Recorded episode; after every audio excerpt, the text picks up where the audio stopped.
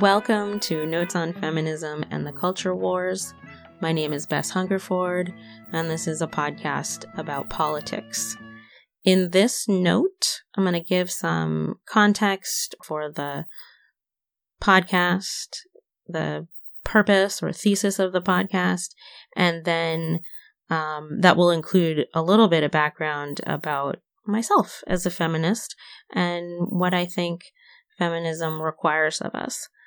So, first, I'll say that I don't think feminism is just an identity. I think that it is a set of ideas or values that anyone can hold. And I don't identify, I mentioned this in the interview one with Kathy and Shawnee, that's Sarshana Handel and Catherine Acosta, that I do not identify as a radical feminist. And the reason I don't is because I have been told that some of my ideas are inconsistent with whatever other people think radical feminism stands for. And so I am not interested, and in fact, I refuse to validate or justify my identity as a radical feminist. Knowing uh, some of the history of radical feminism, I know that many thinkers who are considered radical feminist are in direct conflict with each other on particular topics, but I'm not interested in in finding uh, consistency or again defending myself as a radical feminist. So I just consider myself a feminist. That does require a commitment to certain principles that I'm going to talk about, and because of these principles, I don't believe that it is right for conservative people to consider themselves feminists. I know there are some conservative women in particular who take on the identity feminist, but I don't think that it is an appropriate use of the term. So, in terms of feminist principles, there are three that I'd like to talk about today, and which I think can be used to differentiate conservative frameworks or understandings of problems from feminist frameworks and understandings of problems, including their solutions. So, three things. One is that feminism is anti authoritarian. Feminism is anti essentialist. Feminism is community or group focused. It is not individualizing of social problems. And all of this requires us to look at the context, the social context, the structures that we are constrained by. So, I am an atheist been an atheist since I was 11. This was a little bit shocking to my parents. I am baptized Episcopalian, the oldest of four, born and raised in Syracuse, New York. I love snow. Those are irrelevant facts to my feminism, but I just thought I would throw those in there. Um, I am a graduate of a single sex women's college, Smith College. I am a lesbian. I am a married lesbian. I am the non biological mother of a child. I own the website sexnotgender.com and I have been writing about my feminist ideas publicly, at first anonymously, and then under my real name. I write under Elizabeth Hungerford. That's my government name. That's what my law degree is. Uh, you can look me up under. Um, I am not a practicing attorney. I have a license to practice, but I don't use it. And I think everyone is happy about that. So I've been writing about feminism since about 2008. And it's sporadic. I have like 10 blogs. Some of them are not publicly available because, you know, I changed my mind. I grow and learn. And one of the things that I like to say here is that my views on the legal situation related to uh, gender identities, replacement of sex in the law has basically stayed the same over the past 10 years. I still believe that transgender people deserve protection from discrimination and even that they deserve acknowledgement, legal acknowledgement as transgender people. I don't believe that gender identity should be allowed to override or replace sex in the law as it relates to same sex or single sex classifications where sex matters. The way that I talk about the problem, though, has changed a lot. And the reason for that is relevant to this purpose of this podcast, which is that the right wing, the conservative Republicans here in the United States have, have really latched on to the concept of being transgender to fuel and exacerbate the culture wars. And there are feminist groups who are working with some of these really super radical Christian conservatives. Um, specifically, I'm talking about um, the Alliance Defending Freedom, the Family Policy Alliance, Concerned Women for America. These groups are really uh, powerful. They have a lot of resources. They're very strategic. And the Alliance Defending Freedom in particular, I find their About Us page to be fascinating in how open it is about what they call generational wins. And I went over a little bit about that in the introduction to the part two of interview one. And we'll continue to talk about that on the podcast because I think it's really important for us, particularly as feminists who are, who are sitting in a space where we are, we have concerns about the use of gender identity to replace sex in law and public policy. It's really important for us to know what our values and principles are so that we don't get caught up in the alarmism and frameworks provided by conservatives. As feminists, I don't want to talk about transgender people as mentally ill.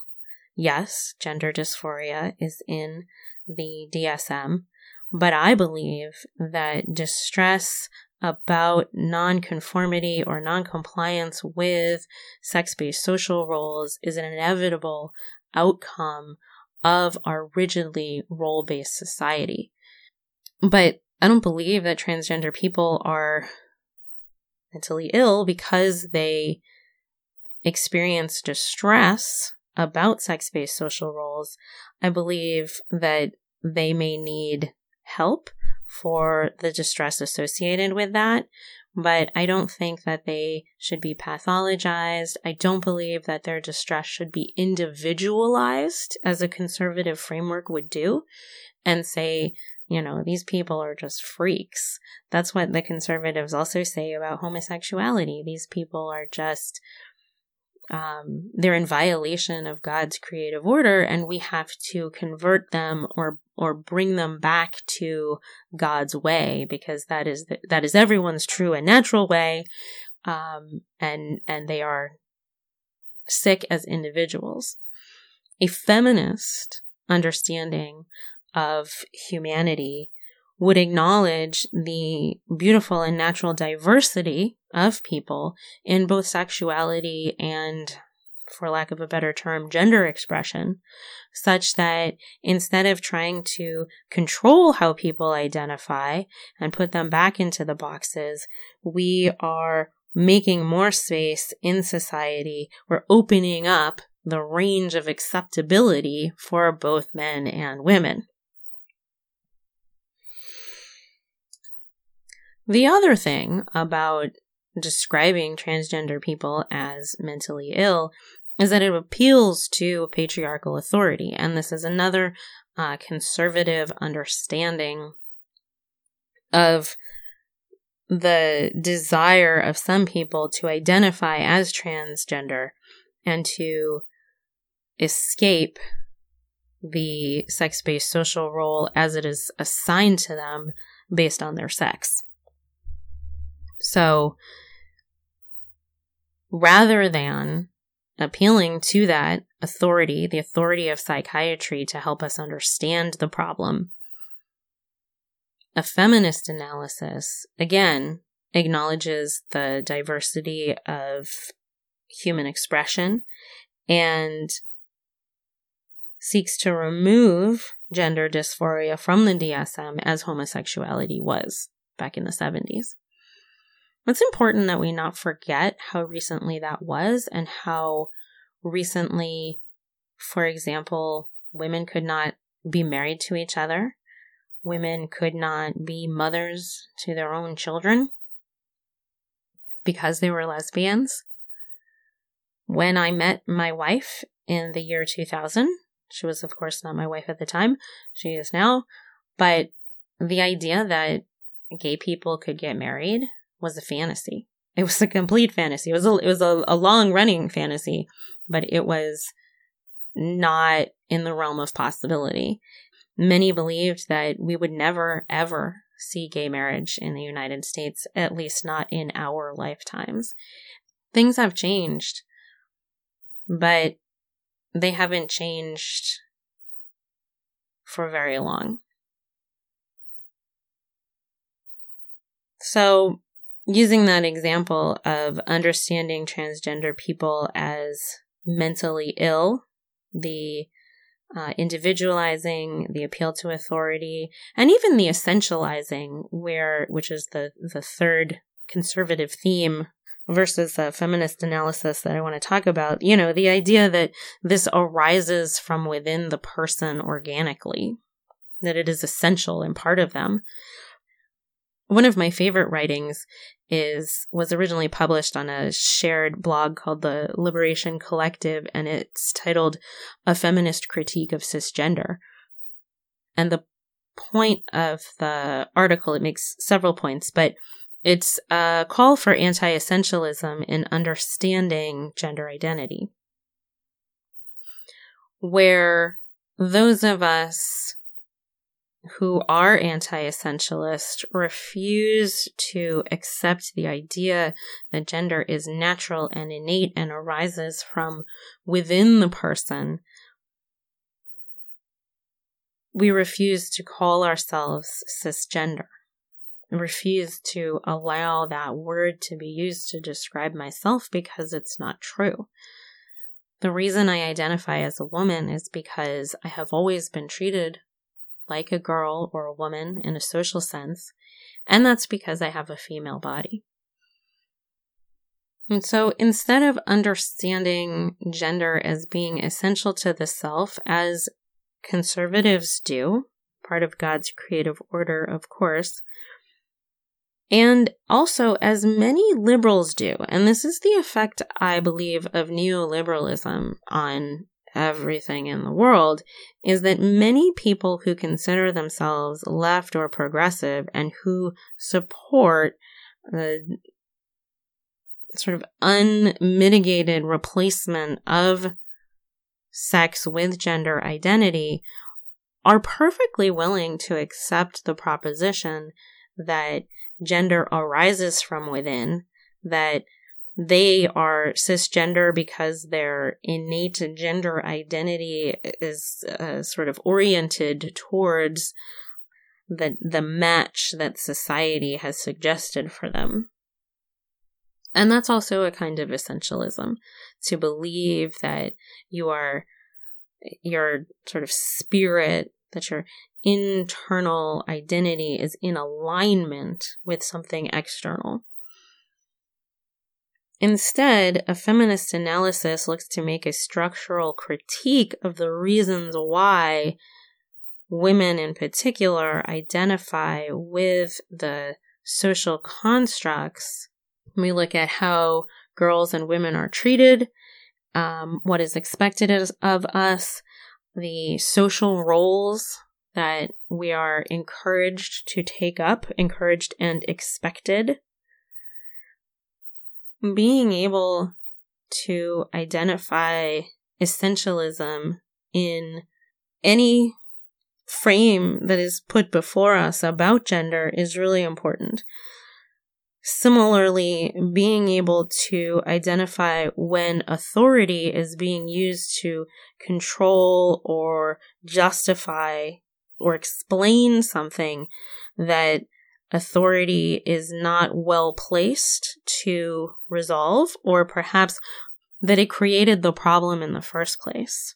And, and sex-based social roles are an example of that, where one appeals to either the authority of nature or a God to explain why women are feminine and men are masculine. And then individualism, you know, being able uh, to see that the the structures around us, the social institutions, from the nuclear family to three branches of government, these are ways that our social relationships and norms are structured, and that is what a feminist analysis is focused on. It doesn't say, hey, individual, you're messed up. It says, how did society shape your desires and expectations? These are ways of differentiating conservatism from feminism, and my interest in talking about this and understanding the conservative side of these issues is very much motivated by what I have observed as significant right wing creep, uh, taking on of conservative frameworks by feminists and the repackaging of conservative ideas as feminist. So, the purpose of this podcast is to illuminate some of those differences and to help those people who are interested in feminist principles, a feminist critique of gender and the culture wars, to give us tools to have that conversation and to identify conservatism when it is before us. And it is frequently before us because there is an interest on the side of radical conservatives to support and collaborate with feminists in order to co opt or divert feminist resistance to the excesses of a movement that believes gender identity is a sufficient substitute for sex in all circumstances. And in order to show, in order to articulate a feminist critique that is independent of and substantially different from the of the conservatives who would like to ally with feminists and have been successful in astroturfing at least two feminist organizations.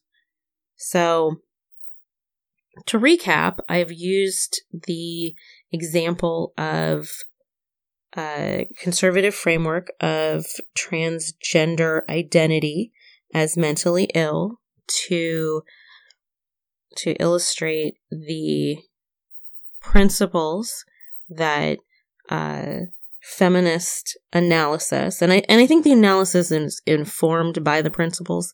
So, uh, anti-individualism or a structural critique, structures of society, critiquing the structures of society rather than individual.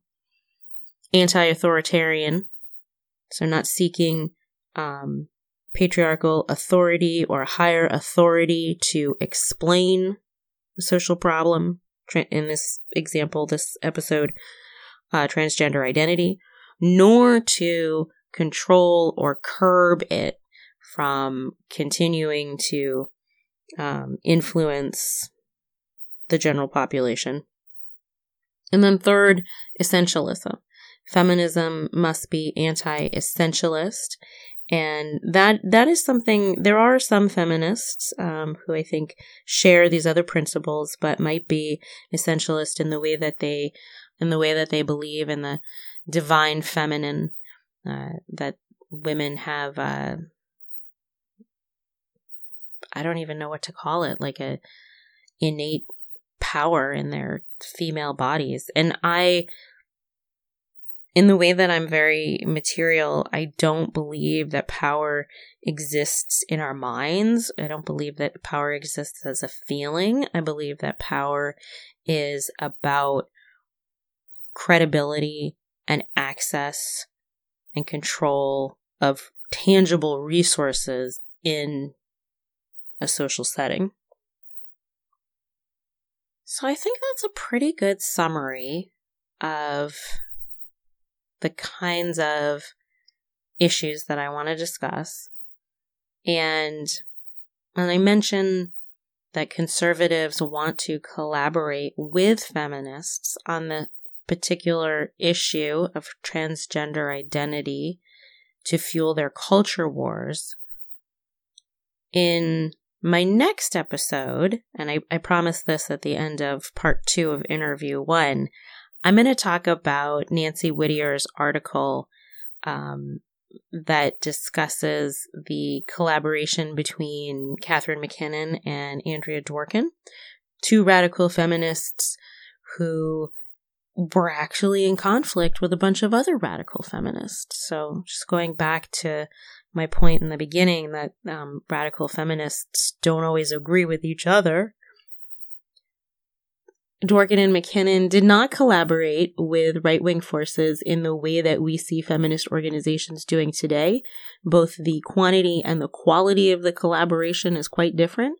And so I'm going to talk about the framework that Whittier sets up and the the factors to consider and the ways that collaboration can occur and why again what we see today is very different than anything that has come previously in part because of the nature of the right wing in America right now the Christian nationalists are incredibly powerful in a way that they have never been in in prior historical eras.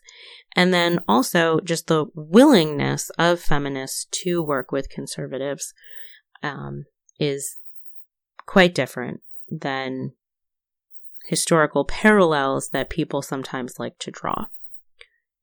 So, thank you for listening. I hope this was helpful and gives you some uh, better context for what to expect in future episodes in terms of subject matter. And thanks again for listening. I hope to see you next time.